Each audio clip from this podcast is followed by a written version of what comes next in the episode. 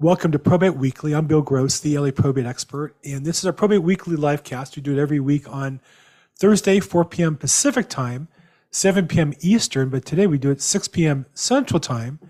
Special guest coming to us from the great state of Texas. We have a probate attorney who really does business, knows her stuff. I've interviewed her before, as well as her um, partner in crime or partner in law, I guess I should say, uh, Lena Severa. Lena, welcome uh, to our call today. Thank you. Thanks for having me. So, Lena, give us a little background. Where'd you grow up, and then how'd you end up in probate, the probate field in Houston, Texas? So, I am originally from Buffalo, New York, upstate New York, um, and I moved down to Florida where I went to law school. Um, met my husband in Florida, so he's from Texas, so he forced me to come here. And um, I ended up liking it. I, I do like Texas. It's, it's, different from what I'm used to, but um, but really, um, I, I originally didn't want to do probate. I actually originally wanted to do immigration, and then um, I, I started testing out the waters with probate and estate planning, and I ended up loving it. Wow! So from Buffalo, New York, Bills fan? Oh yeah, hundred percent. Everybody, everybody from Buffalo is so intense a Bills fan. Oh yeah, we're, we're, we're gonna we're gonna get it this year. Whew, okay, well look, things look good. Josh Allen looks like he's something special. And then, oh, you yeah. went and then you went to Florida. Where'd you go to law school in Florida? Uh, Florida Coastal. Coastal. And so he drags you to Texas, and here you are in law, and you're partnered with um, um, ooh, Bo Bowen, right? Yes, uh, not partner yet, but um, uh, oh. shortly, hopefully, we'll, I will be partner. uh, I met partners and working together. I didn't mean to get into the oh, legal oh, yeah. aspect. I mean, Sorry about that. Partner in crime, yeah. I mean, we are we work together very well. So got it. So let's talk about probate a little bit. Of you know, there, there, I know there's a spectrum here, and we have real estate agents around the country there's a spectrum of probate from kind of the rough and tumble, um, um, you know, low income, desperate, and then there's kind of more regular probate administration, and there's litigation, and there's estate planning to avoid probate. Where in that barometer do you work, or do you work all those parts? I work all those parts. So I get everything from your basic, simple probate of a will, you know, no contest, uh, executor named in the will, very straightforward, to, um, you know, an heirship proceeding where, you know, there's unknown heirs and we're searching everywhere for it to um, highly contested. One person is claiming that um, it's a forged will. So i mean i deal with everything. So do you actually do when there is litigation the objections and discovery and the trial and that part of it? I do. Mm-hmm. wow. Yep. and i and personally I, I, would think that makes you a better uh, more effective attorney because if you see what the effective mistakes are then you're going to seek to avoid those problems when you write documents on the planning side now. Oh, yeah, of course. And um, like I said, we, we see, I see a lot of wills that were done not by me, but from other attorneys that were just, I'm actually dealing with one right now. It was written horribly and uh, ended up the attorney ended up messing something up because of it. Um, it had the uh, the client do an executor's deed to someone that it shouldn't have been to just because of the language of the will that was very unclear so yeah i mean that just shows me that for my estate planning you know to make sure to make everything very clear cut and clear because honestly the best wills are the basic wills. A lot of people think that you know you want to have 20 page wills but really the best ones are the short four to five pages. That's it. So quick inventory. Have you seen the movie body heat I haven't. So that's about a will in, in Florida, and I'm sure the laws are different from state to state, but about whether or not it's witnessed properly, and if not witnessed properly, intestate, and what that means. It's a whole, mm-hmm. it's like a murder mystery centered oh. on a kind of probate you might find interesting. And my cousin Vinny. Uh, yeah, I have seen that one. Yeah. I think that's required to get your bar license in most states, isn't it? Yeah. So um, at my school, my uh, my professor for um, one of my classes for evidence, he told us all to watch it. So that's when I watched it. was a law school. So how realistic do you think it is? In, obviously, it's a comedy but how realistic is it as far as the issues of um, the kind of the the feeling in court? Uh, hold on one second here. The feeling in court and um, the you know the judge being in control of things. Do you find that to be, you know, obviously it's exaggerated. Do you think it's accurate, worthwhile for people to watch Warren Attorneys? For sure. I mean, I think it's um, definitely one of the, at least in my opinion, movies that does depict you know the legal process. But i mean of course it's it's exaggerated. I mean as all movies are. Yeah i, I really recommend all the agents who you know people who have been to court and wondered what it's like. Not that it's like that but it's not that unlike that. That's what makes it a comedy right? Right right. Okay. So um Um, good, we got that out of the way. So let's talk about. Um, are you familiar with the laws of probate and estate planning in Texas versus other states? And are you aware of any diff- the differences between them? Was your business exclusively Texas? It's exclusively Texas. I mean, I've seen, um, of course, we do get wills sometimes um, from other states, and we can probate here in Texas. All we have to do is just make sure that the will meets the requirements of the will in that state. So we would just have to, you know, show the judge the statute and show that it does meet the requirements. But aside from that, I, I don't really know too much. Um, I just know Texas. And so if people own property in other states, though, then you have to what, refer it out to an attorney to do a separate probate there for that property, or do you get involved in that at all? Yeah, so I don't know how it works in other states. but I know in Texas, um, if someone, let's just say their principal state is somewhere else, um, but then they have property in Texas, we can do um, an, an, uh, an ancillary proceeding, which is basically just like a small, um, not a full blown probate, but you would basically transfer the will here and um, prove that they were appointed there. And it's it's usually a, a pretty quicker process than a full blown probate. So um, let's talk a bit about kind of the process, because you know I think California is the most regulated, difficult, administrative-heavy uh, state as far as probate process. Some say the worst, so the most involved, and I think a lot of people told me that Texas is one of the lighter states to work in.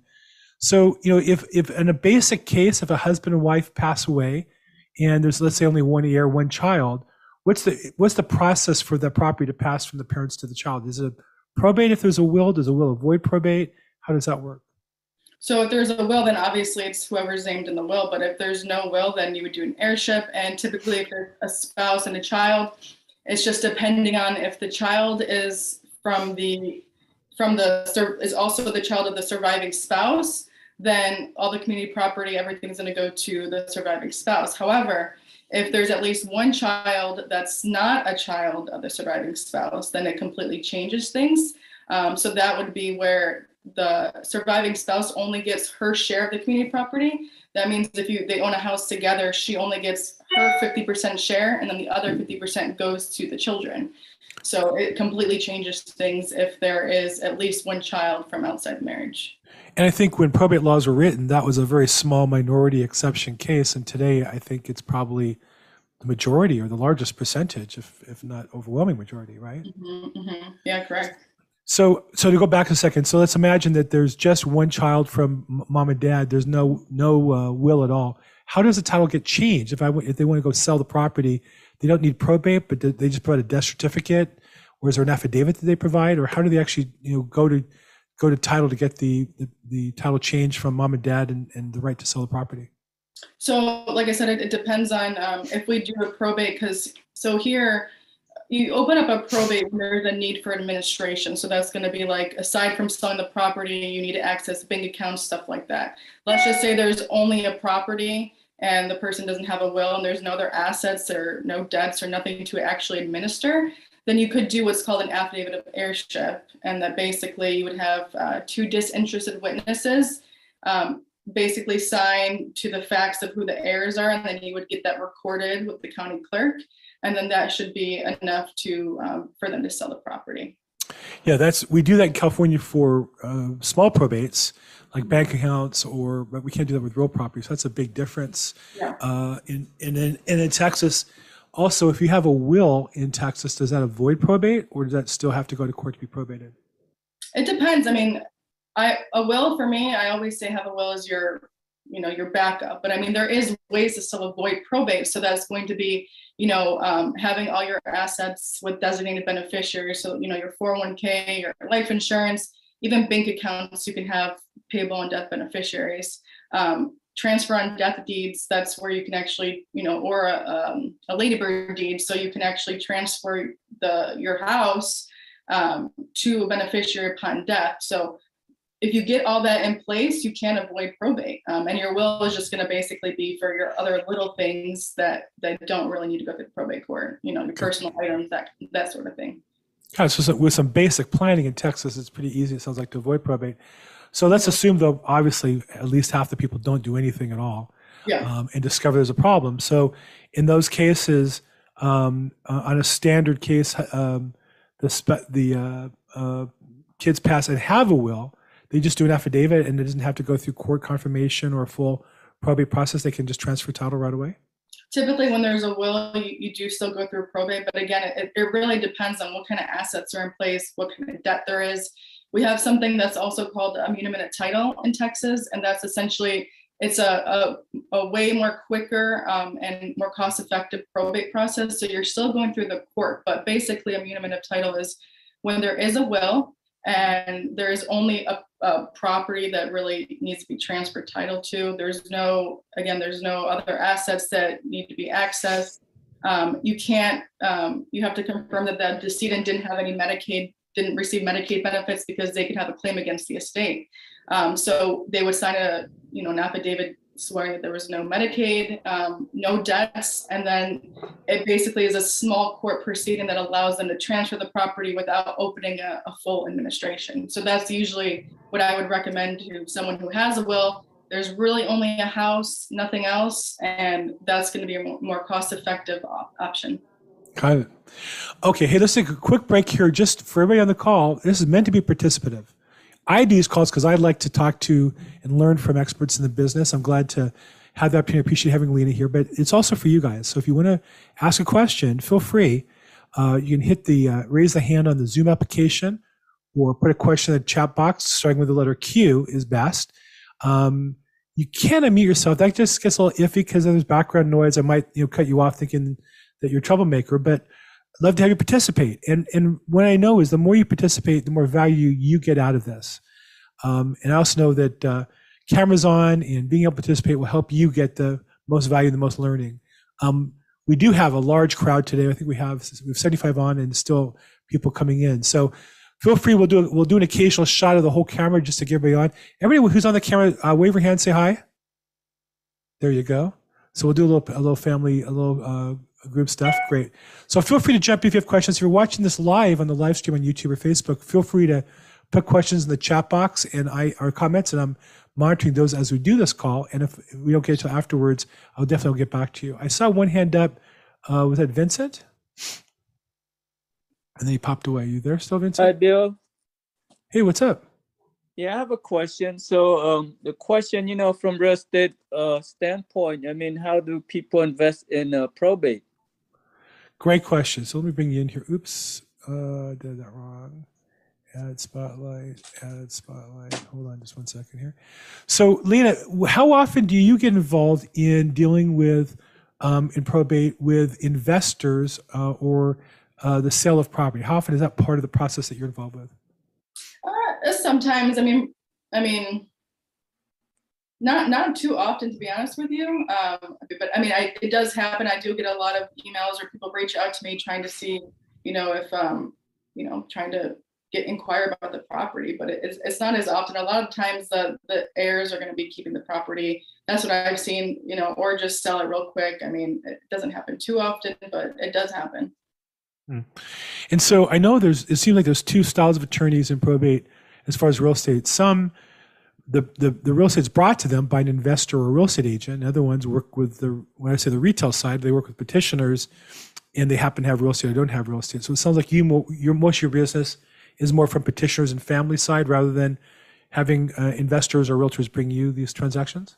Yeah, I, we we sometimes get them, but for the most part, I mean, we do work with um, you know a few real estate agents. One that specializes actually in probate. I mean, that's her. She advertises that she specializes in probate real estate Right. and stuff. But um, but yeah, I mean, and so far it hasn't been um, too much yet where investors were involved. Right. And again, I think I think just to answer Vince's question, I think it really is more their business model is more reaching out to the market, to the community, and to consumers, versus, and the purpose of this phone call is to educate real estate agents, investors, and wholesalers to look for these deals. When you discover there's a problem with the title, that's probably a probate solution, and then you can bring it to an attorney. And Lena and her um, fellow attorney at the firm, um, Bowen Law Firm Bow, uh, can help unwind the problem. So if you, uh, Vince, are you a real estate agent or an investor? I'm an investor. And where do you do business? I just started, so still learning. What state do you live in or Uh, in? California. Got it. So she's in Texas, and the the reason why we do these calls is also to um, uh, you know, the principles are the same. I, I think we, and we're going to talk a little bit about her business as well. And so, um, while in her case, she's not necessarily working directly with realtors or investors, though I'm sure she would love any real estate Oh, yeah. agents who have clients who are on probate to bring them lead and She'll make sure you get the real estate, or at least you know support your business that way. That's not her focus. There are other attorneys who that is their focus.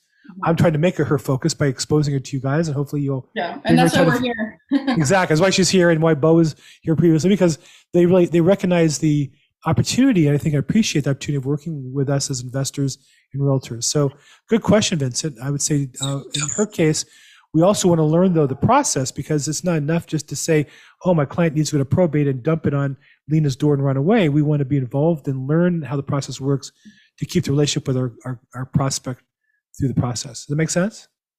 Yeah, thank you. Sure. Thank you. Thanks so much. Sure. Okay. So, one thing I want to talk a little bit about was kind of the business side. What do you do, uh, if anything? I, I mean, maybe business just comes at you, but what do you do any business development? And if you do, what kind of business development things do you do? Um, we do a lot of, um, you know, we, we try and market by doing a lot of um, videos. We recently we did um, actually a presentation, and we we got with um, Edward Jones, and um, we got with a we got with some financial advisors. We got with um, a, a tax attorney, and we kind of did like presentations. Um, you know, open for the public, provided food for them, kind of explaining estate planning, probate, the process, and then the others would get into like the financial planning so we kind of tie in you know all different aspects so that people have a good you know an idea of what to expect and what they should do for their future so we do a lot of that um, bo likes to make a lot of commercials which that's helped a lot um, just kind of getting out there and um, you know start networking we've we're starting to do that a lot more than we did in the past and i think it's helping Great. Um, so uh, let's talk a little bit about the estate planning side, right? The the probate is if you don't plan ahead, unfortunately, oftentimes you find yourself in probate court. Estate planning is thinking about, well, I don't want to end up there, but more importantly, I want to leave directions for how my life is handled if I'm incapacitated, God forbid, and or after I'm gone. So let's talk about that. Do you offer estate planning services, and what does that look like typically? Yeah, we do. Um, usually, um, I always recommend getting the whole package. So our whole package is going to be your basic will, your um, your durable statutory power of attorney, your medical power of attorney, um, your basic HIPAA release, um, your appointment for disposition of remains. That's going to be where you you know decide if you want to be cremated or your burial instructions, whatever the case may be. And then um, we also do the appointment for um, a declaration of guardian in the event a guardianship is needed. And then we do the revocable transfer on death deed. And that's what I explained a little bit earlier. That's a deed where you would transfer it um, to a beneficiary. You get it recorded. It has to be recorded before you die. So we typically do it right when they sign it, but it doesn't take effect until after they pass. And that's going to avoid the probate. Um, so that whole package we usually do. And, um, and it's been really effective. People like it a lot. Very nice. And if you've and so I'm curious, what is a probate? I'm sorry, what does an estate planning package look like typically, or the range, and how does that compare with the attorney's fees and the fees of probate if you don't have a estate plan? You're talking about like the, the price range, what we what we charge typically. Yeah. so you're, the basic package, and again, that's a you know it, it depends really because some people want to trust, and of course, trust is is very costly to get set up. So that, but your basic package of everything that I included um, is usually starts around twelve to fifteen hundred um, for everything. But then again, like I said, it depends on the client's needs, how large their estate is, what we're doing um, how many properties we're going to be doing the revocable transfer on death deeds for. Because of course, there's filing fees charged for every deed that we do. So, it, like I said, it just really depends. Nice. Um, and then, so how does that compare with if I don't do estate planning, I end up in probate court, I need to hire an attorney, there's filing fees and publication fees and such. What does that cost by comparison? So, um, you know, you're going to pay for probate regardless, having a will or not having a will. But you know, having a will, you're, you know, it's a lot more, a lot more cost effective. Maybe between between four, around four-ish, four or five thousand. But ones without a will that that don't do estate planning, and we're in the situation, like I said before, where we're trying to locate heirs and have to even locate heirs in different countries, different states. Um, I currently am trying to subpoena the the army to see if there was records of child support because we're getting conflicting information that the decedent had children or not. So you're talking that's going to cost you, I mean, depend uh, a lot more money. I mean, a lot more money.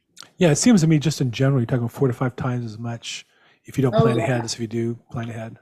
way way more and like i said and then you know you're you're you're talking that you don't get to decide who's going to get your stuff and i have a lot of clients who specifically want to disinherit certain family members and guess what you can't do that if you don't have a will so now you know someone who you might not want to get your stuff going to inherit and that's unfortunate Right.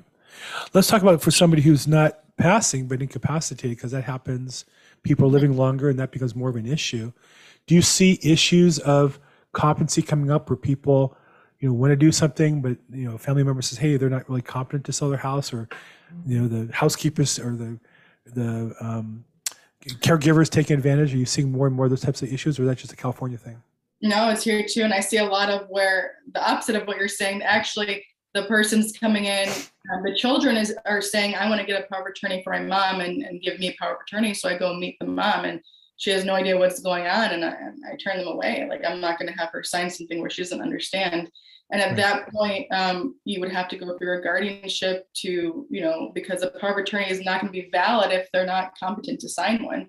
And Right. that's that brings another thing to the another good point for estate planning is, you know, we do provide the power of attorneys in place. So if you get it before they're incapacitated, it survives capacity. So that means once they're incapacitated, your power of attorney still is valid. However, oh.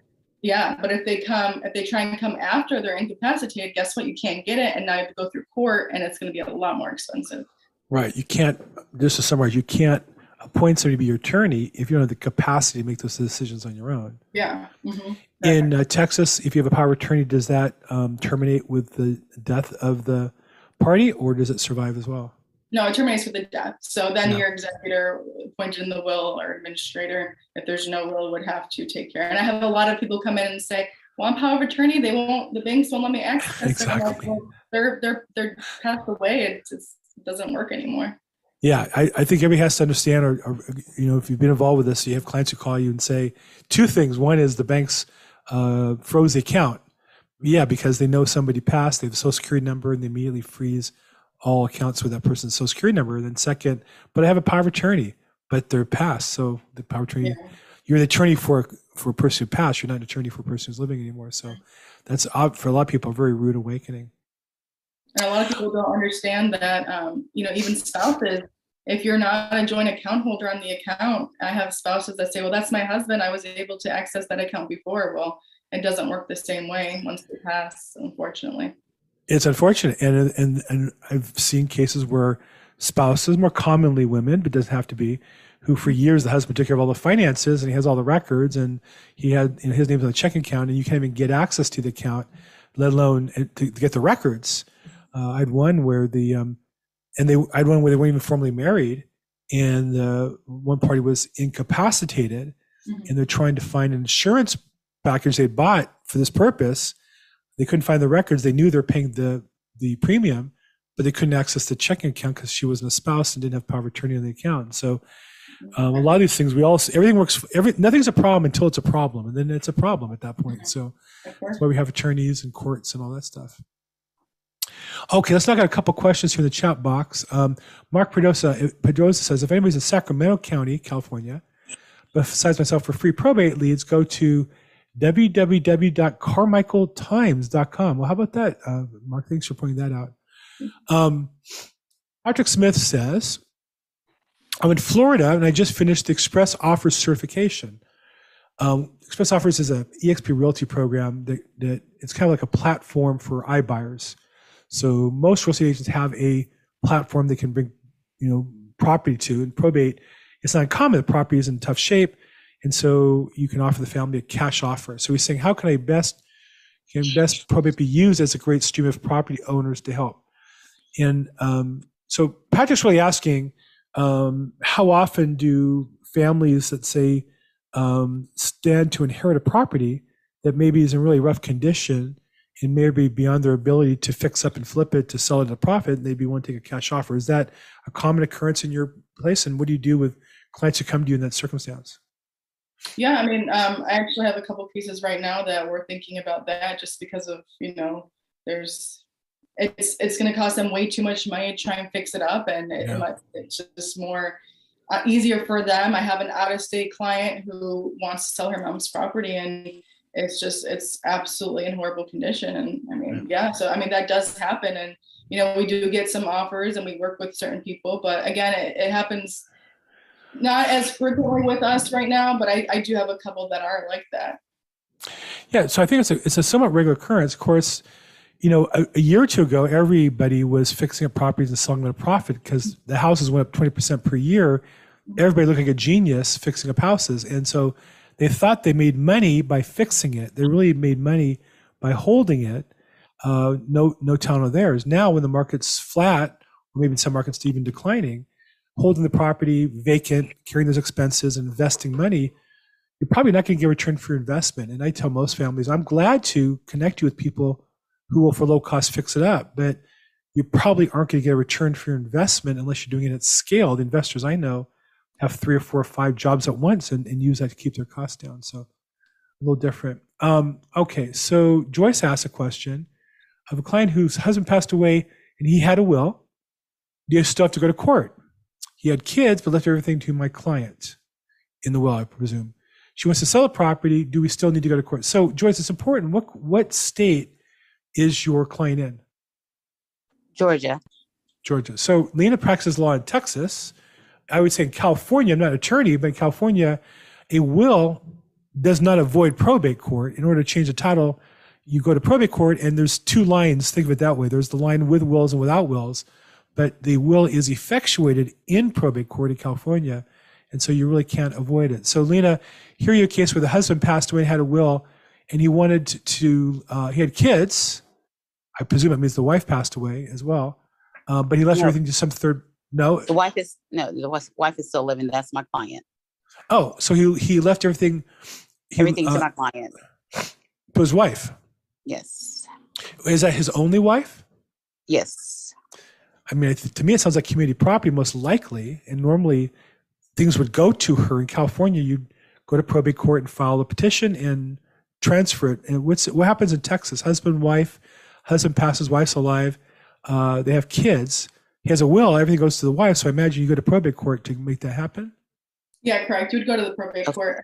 Well, it's depending on what kind of assets do they have. I mean, um, because like I said earlier, there's different types of administrations. You can do, you know, something that's smaller, the muniment of title if we're just transferring the house. But if there's bank accounts that she needs to access, um, you can't do that without a will, without going through the court system and getting what's called a letter testamentary.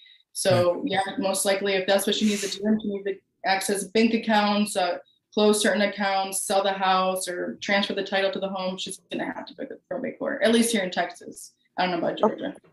Okay, I think that's what's going to happen happen to you in Georgia. Okay, thank you. I appreciate that. You might, you know, uh, I'm sorry, you might ask a Georgia attorney. And I think, Joyce, are you a real estate agent or investor? What do you do? I'm an agent, real estate agent.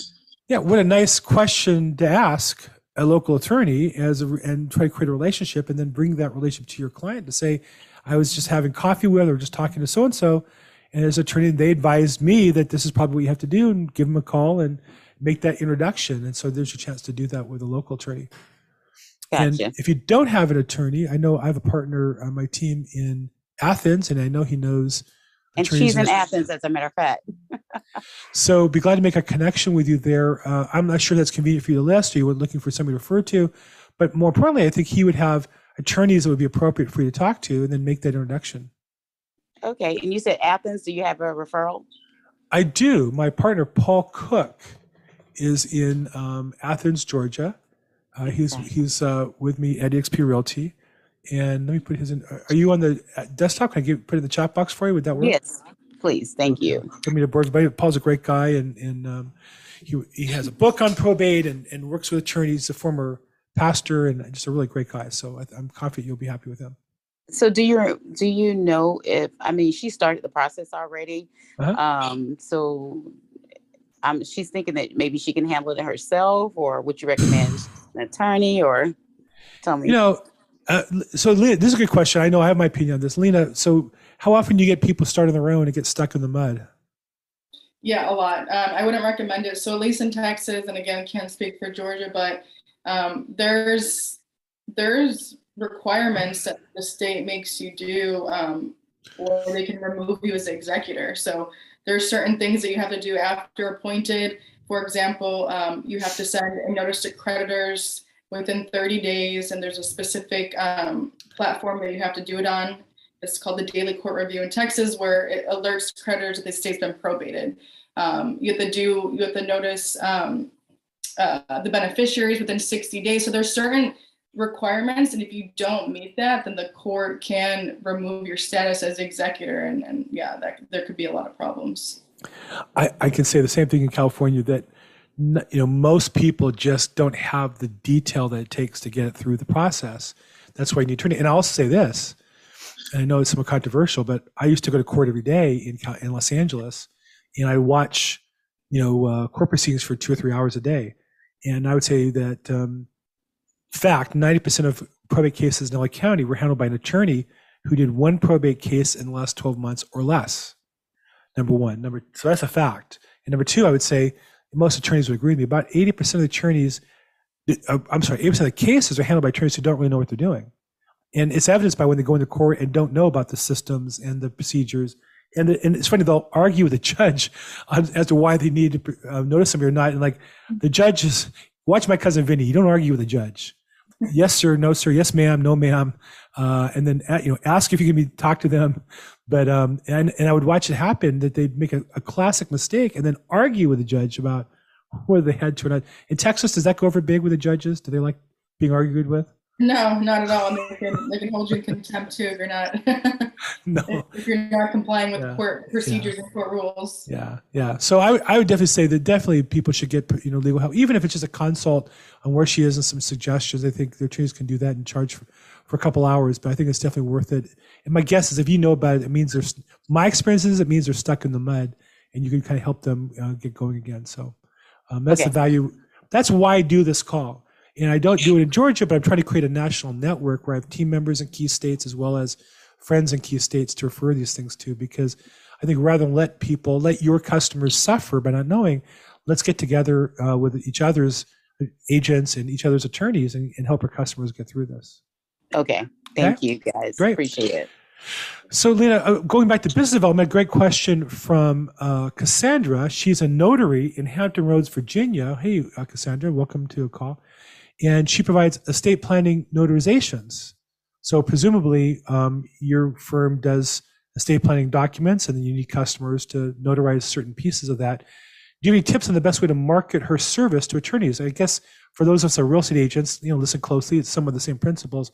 How should a notary, if you had a friend who is in the notary business or somebody's daughter is in the notary business or son, uh, how would you recommend them to market themselves to attorneys like you to generate business?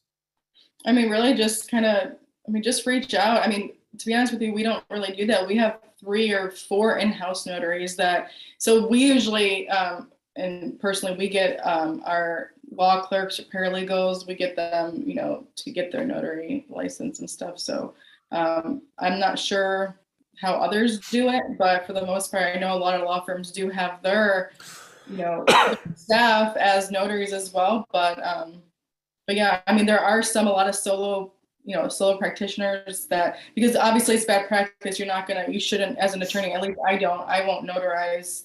For one, I'm not a notary, and two, I would never recommend notarizing the documents that I'm drafting. So for solo practitioners, that might be something they would be wanting is to have a notary that, you know, is available for them when they need it. So I would just reach out to your local council and see, um, you know, if, if they're interested.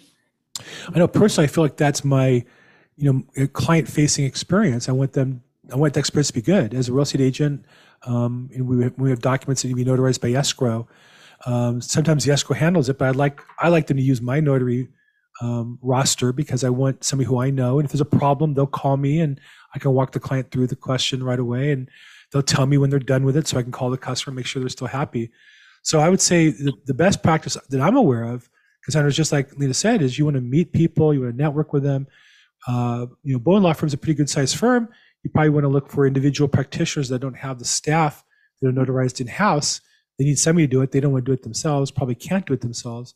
And so that would probably be your best bet is to find those. And Um, do you have, um, Lena, do you guys have um, bar event, like networking events and bar, um, you know, local Texas bar attorneys? Um, I might say bar, I don't mean going to a bar and drinking beer. I mean, I know you guys doing that in Texas, but I mean, uh, attorney groups, um, are, are you getting bar organization, networking events, social events, educational events? Are they Yeah. open again? We do, and actually, a lot of times they are at bars. Um, there's an upcoming one uh, next, I think next Monday that I'm contemplating on going. But, but yeah, we get that a lot for sure. It's a good, you know, it's a good tool to just network and meet new people. And you know, we even for me as an attorney, like you know, uh, we only practice, you know, we don't practice everything. We don't do criminal law. We don't do, um, you know, certain types of law. So you know, we get to meet other attorneys as well. So that might be something she might want to consider in uh, what state is she in? What state? She's in Virginia. In Virginia, yeah. To kind of Yeah. look on the state bar website to see what's going on in the Facebook group. At least in Texas, we have Facebook groups. They post on the website and all that when there's Yeah. networking events and stuff. And then you have local bar too. Like there was, a, is there a Houston area bar that you're involved with, or is it just state events? It's usually just like the state state events, yeah. Got it. Okay, good. Um, so Joyce, I can refer you to a great attorney for future probate work in Atlanta. There you go. Jen can offer some help there as well. And do I have a uh, contact in Florida? You know, Patrick, I had a contact in Florida, uh, and he didn't quite work out. And uh, maybe you're maybe you're the contact in Florida. So let's let's talk about that. Um, and yeah, and I think that Cassandra makes a point as far as the notary. She does in the evenings, and then I think what the notaries I use are typically available in evenings and weekends because that's when when the in-house notaries may not want to do the jobs. And so, like anything else, you take the you hustle and take the business of the people don't want to do, and then you work your way into being the person that people want to work with. So, great. Um, okay, I think I caught up with everything on the chat box. I don't see anything or on the online stream. Anybody else have any questions? Raise your hand. Put a question in the chat box, and um, uh, yeah, Patrick can go in chat. Uh, and, and Patrick Smith, you and I can also go back onto EXP um, Workplace and chat a little bit more. Um, okay, so let's see. Jim tells us that his dad's cousin played in the Buffalo Bills. I think you might want to know this, Lena. Uh, Eddie Rutkowski. Uh, and he played with uh, Bob Dole's roommate Jack Kemp. I met Jack Kemp actually, um, and I think uh, where did Jack Kemp go to college? I'm trying to remember. Um, he was a college football player as well, and he went to become the the Erie County executive. Okay, so there you go. You Buffalo Bills fans, like you just mentioned the Bills, and they crawl out of under rocks. It looks like. Oh yeah, we're diehard fans. I mean, we're yeah, it's crazy. So if I was a real estate agent, and I don't want is every real estate agent in Houston who sees this to call Lena tomorrow and invite her out to lunch or drinks, or whatever, because she's nice enough to share with us. But you know, if you had a if you had a friend who's a real estate agent, let's say in another state, and they wanted to build their real estate business by focusing in probate, they took the time to learn the rules, the laws, the procedures, they're going to create value for a law firm. What would you recommend for them to build their practice to working with attorneys where they can earn referrals? Obviously, one answer is we'll bring business in refer, and we try to talk about that. What else besides that would you um, recommend? Really, I mean, kind of like I said before, go to the networking events. Um, you know, s- schedule meetings, that sort of thing. I mean, one of the probate specialists um, realtor that I just met recently, that was just from honestly, she went to our, she saw us or something along the lines where she saw us, went to our website, um, and then actually reached out to us and to see if we would be interested in meeting. And we said, yeah, absolutely. So honestly, it's it's really just uh, reaching out, maybe networking and, and stuff like that. Where I'm always open to, you know, network with others or meet others and discuss business with them. And um, and so is Bo. I mean, he does that. He does it way more than I do. Of course, he's owner of the firm, but we do it on a weekly basis. Yeah. I, would say hungry dogs hunt best. And so when you find somebody who's marketing, that means they're out looking for business and they appreciate business you bring to them. So Of course, Um, yeah. in general, my experience has been that almost any attorney, now this is more true of older attorneys, and I'm always a little cautious as a man calling a female attorney because I want to cross any wires or, or give the wrong impression. But in general, that aside, my experience is almost any attorney that you call and invite to lunch, not to pound them for referrals or slit their throat with your business card, but to meet them or learn about something, most attorneys are open to that. Is that common for you as well? Correct. Very common. Like I said, um, we between Bo and I, we probably on a weekly basis we're meeting with individuals who want to reach out to discuss business, and it's it's always you know go discussing it over lunch. Right. You know, we kind of kind of breaks the ice a little bit. We get to know each other, and then we start discussing business and see how we can help each other. Really. Yeah. We still can't quite do that in Los Angeles because we're a little more COVID, whatever, whatever all that is about. So if I was a call attorney for lunch today, I think they'd think I'm crazy unless they knew their politics and it was okay. And I just Oh, want to get into all that. Yeah, in, in LA still, uh, the, um, uh, a lot of the restaurants just start aren't up to speed and, and no, it's just not, it's not like it used to be. It used to be pre-COVID, you know, everybody, I had my, my favorite restaurant for business. They were very business oriented and I would, you know, make five appointments a week, three or four would show up and it was a classic business lunch. Today, you just really can't, there's, there are people who will, but as a general rule, uh, you'll get some push. You have to be a little careful. And attorneys, I think, I don't know what it is about it specifically, but where I live, attorneys are more,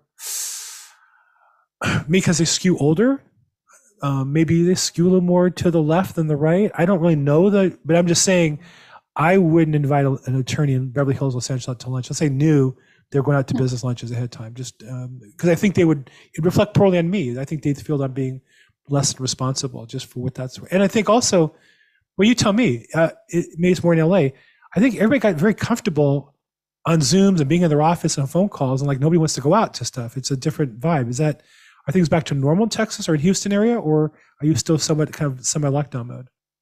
No, it's it's very much back to normal. Um, however, you know, when it comes to the courts and stuff and hearings, it is very go. nice. And we do prefer to still remain on Zoom. I mean, for one, we're saving the client a lot of money because just to get to the courthouse alone, you know, for us is good 30 minutes plus, you know, having to park and all that. So it definitely makes it easier. In Harris County, that's primarily where I um, where I practice. I mean, I, I'm in other counties as well, but Harris County is still um, all about Zoom, so I rarely have to leave. But there are other counties in Texas, like Montgomery County or Waller County, that they're back in person. Yeah. which is fine. But like I said, with with the the court stuff, it's it's still done being Zoom. But everything else, like social activities and stuff, nobody, everybody goes out. Nobody even thinks about COVID anymore. Yeah, no, I was in Dallas two weeks ago, and it was like you know, like before, right? It was it was just normal, It's normal. but totally normal, hundred percent normal. Mhm. Um, but that event couldn't happen in Los Angeles. There's no do you way. guys still wear masks and stuff if you do go out? No, no. Um, people do. Some people do. Um, I mean, it's again, we don't have. Like, I was in a convention where we had five thousand people in the room, and maybe in, in Dallas, and we had maybe ten or twenty people were wearing masks. We don't have convention events in LA with five thousand people. They just don't allow it. It's just uh, Okay. they allow the football games. We had at SoFi Stadium, nobody wears masks or basketball and such. But business meetings, you just don't see those conventions like you would see uh, in the past. So I know we had there was an event at LA Convention Center last week. I'm not sure how well attended it was, but my sense is it's it's still just different here in LA. And uh, you know, I don't know. I don't know if it, I don't know if it's ever going to change or go back. I, I, it's really interesting. But uh, again, not trying to get into the politics, but I do think you have to be sensitive to making a good impression. And and whether Mhm. people are right or wrong, I don't want to offend them, and I don't want them to think I'm you know offensive. So it's important that we try to understand where people are and and, and meet them at the right spot. Okay, uh, real quick, uh, selfless promotion here. Just a couple things I'm going to throw in real quick. Um, I have a program we're launching. Uh, we launched actually, uh, getprobate.cash, and that's to teach how to use um, the probate, the advance of um, proceeds from a probate. Their companies will advance clients' money for attorney's fees, expenses, mortgage payments, taxes, and such.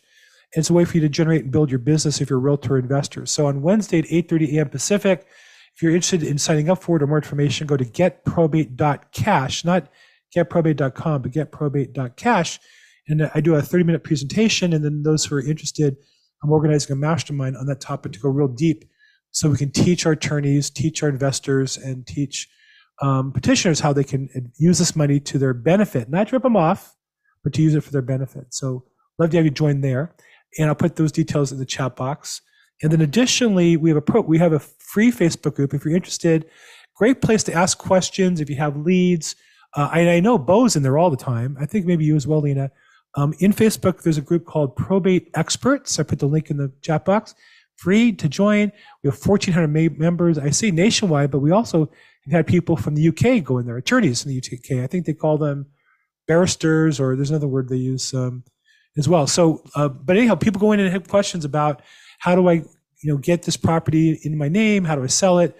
Great place to participate. Love to have you go there. And again, that's free and no cost. Okay, so um, look, I, I, Lena, I really enjoyed talking to you. So I could talk to you for hours. Anybody else has questions? Jump in, ask questions, and raise your hand. So, what do you um, what do you say to attorneys who? I mean, I know you guys, you know, as a as a firm, you do basically probate and related stuff, right? You do some family law, you do personal injury, and you do estate law. And and how many how many members are in your firm? So for attorneys, we have there's uh, one, two, three, four, five attorneys, five attorneys, and then we have you know paralegals, uh, law clerks, stuff like that. And what always concerns me is when somebody says, "Oh, I'm in probate," and, and I ask who the attorney is, and I go online, and and that attorney has the same website as you: family law, personal injury, uh, state uh, state law, DUI, criminal law, bankruptcy law. I think, well, how can anybody do all this stuff? What do you what do you recommend to young attorneys who are starting out? Um, it sounds like you're in a fairly narrow niche, and it's related pieces. Um, was that by choice? Did somebody give you that advice? And what advice do you give young attorneys starting out um, as far as where they should specialize or or should they specialize?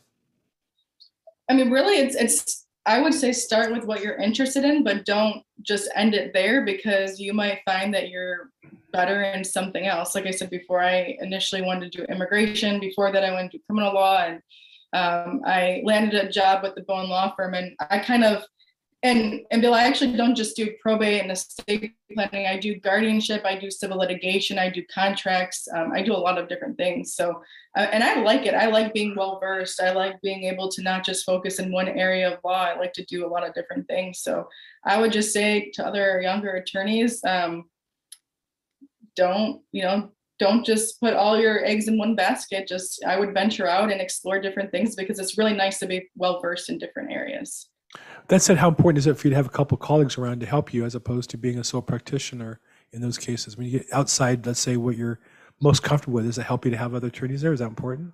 It is um, because a lot of times, you know, I every day, even though I've been doing probate for a long time, um, every day I come across a new obstacle of something that I've never experienced before. So we kind of, you know, we kind of discuss it together. We brainstorm together, and uh, it, it's really helpful for me to have that there and have that available for me rather than like, you know, just trying to, you know, I still figure it out on my own, but at the same time, you're having other attorneys to kind of feed off of to, to give you ideas to brainstorm. And I personally like that. You know, I, I gave a presentation, a, a, quick pitch on a program I'm doing on uh, advanced inheritances or, or probate advances, mislabeled probate loans or not loans. Do you come across um, those that product? Is that something you get involved with?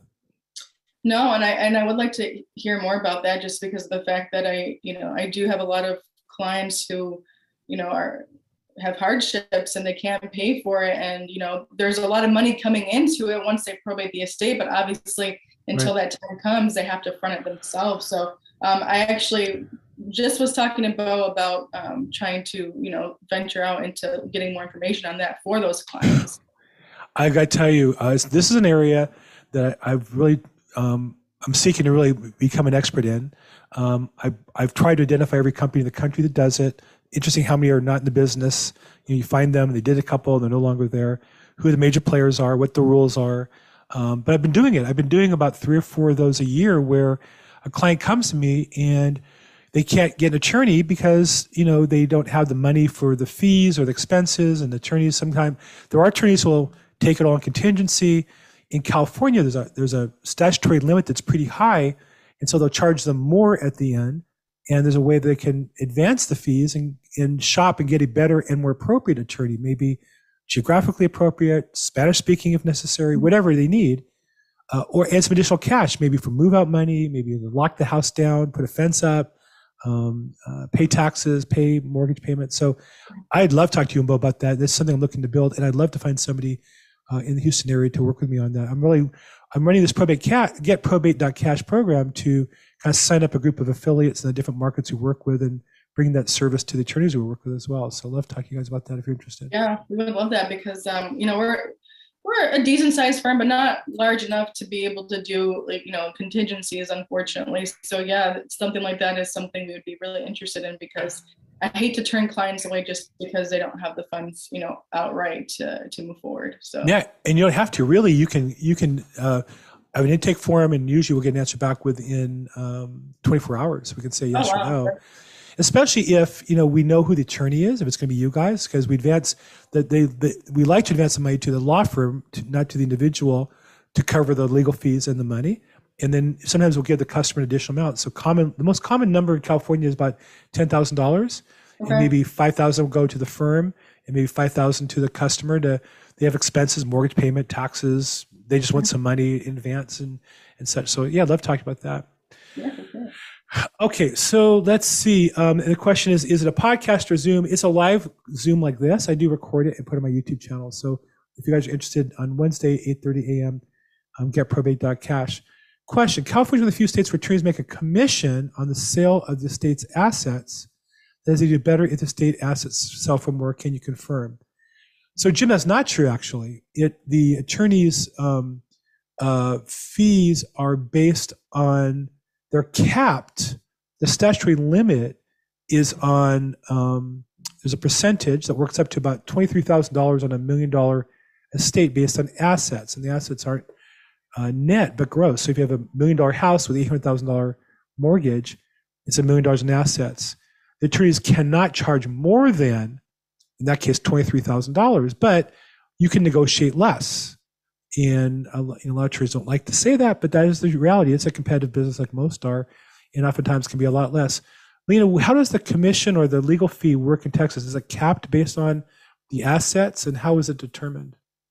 So we don't really, I'm not too sure when it comes to the estate stuff. I know for contingency, it's typically the norm is like 33% here, um, sometimes a little bit more. But um, for for estates and stuff, to be honest with you, we, we don't do that. So I'm not, I'm not 100% sure. And on a probate, though, is there a standard? Is there a fee set by the state, or you can charge whatever you want? Yeah, I mean, so it depends. So for an independent administration, yeah, I mean, you can charge whatever you want because the client is, is the executor is accepting to it and independently, um, you know, the court doesn't get involved. But actually, for a dependent administration, there is, and that's I think you guys call it limited authority or something. And Uh-huh. But for a dependent administration, yeah, they actually only allow you to charge. Um, they don't allow you to charge for like administration expense, like administration fees. Like that's you know regular like um, you know emails that kind of stuff. So there's certain things they let you the the court allows you to charge for, and there's certain things they don't. And honestly, it's they have a whole spreadsheet on the, the, the court website of what they do and what they don't allow you to charge for. So we try to avoid those ones because those are the ones where um, they really do get involved when it comes to the fees and stuff. Yeah, and to Jim's question, I would say that my experience with attorneys is the reason why they want to sell the house for more is not that they make more attorneys fees, though I think at the end they they can, depending on how they negotiate. They're capped at a certain number. Oftentimes they agree to a fixed amount. So more commonly, I find attorneys will say they'll charge, say, ten thousand dollars for the estate, and then there's, there's only additional charges if there's something extraordinary. But the attorneys, I think, like to get the property sold, love to get the money into their account, uh, so that everybody gets paid. Because when the money, when the asset's not sold, there's nothing good. Here's a rule in real estate: there's nothing good that happens from the day you list the property until the day it sells. Everything else is bad. And I remember, you know, even when the market was red hot, uh, one day COVID happened, and I had 28 pending escrows that all had to cancel because the court shut down. So there's nothing good that happens just because you don't see the bad thing coming doesn't mean that it's not. So, um, yeah. And so uh, Jim says he thinks it's California and Hawaii that allow attorneys to do better if the state does better. I don't think that's quite that way, but again, it's negotiable. And in California, it's capped, so it might be the percentage based on the assets. But most attorneys, I find, most customers end up agreeing to a schedule of fees that's less than the caps, but that's not always the case. Okay, I think we're coming up on our hour. And Lena, I know I don't want to get charged for an extra hour with you. It's very expensive to have you. I'm just kidding. You're very generous with your time, Lena. I really appreciate so much you being here. And more than that, I think just your attitude of sharing. So thank you for you and, and Bo and all you guys do. And thanks for participating in our Facebook group as well. Of course. Thanks for having me. I appreciate it. If we get a hold of her, uh, Lena Savara is available at the Bowen Law Firm, and the website is Bowen LF, as in Bowen Law Firm, bowenlf.com. And they're also on our probate um, group in Facebook, so feel free to ask questions there. If they're, and I always say when you ask questions, make sure you put what state it is, and even better, state and city or county to get uh, the right uh, answer. But I find them answering questions all the time, and oftentimes I'll say, "Well, I'm not an attorney, but here's what I know," and they're an attorney that they can answer the question any way they, they feel fit. So um, thank you for being on there, and then. Um, uh, get probate.cash, the program next Wednesday. I'd love to have you participate in that if you're interested as well. If you're watching this on the live stream on YouTube or Facebook, please like or subscribe if you want to see more. And then for those of you watching it on the social media, we do a live Zoom. You're able to come in live and ask questions. To register for the Zoom, just go to probateweekly.com. You can sign up. You'll get reminders as well as automatically we'll send you a copy of the recording when we're done. So again, Lena, thank you on behalf of everybody. Really appreciate having you. Thank you so much, Bill. And say hi to Bo for me. I will. I will. Okay, fantastic. Hey guys, thank you so much for being on the call today. I really appreciate your help. Randy, I know I was looking for you. I don't think you're on the call, but you talked to me ahead of time. No, you're not. Thanks everybody. Appreciate you guys. If you have any questions, call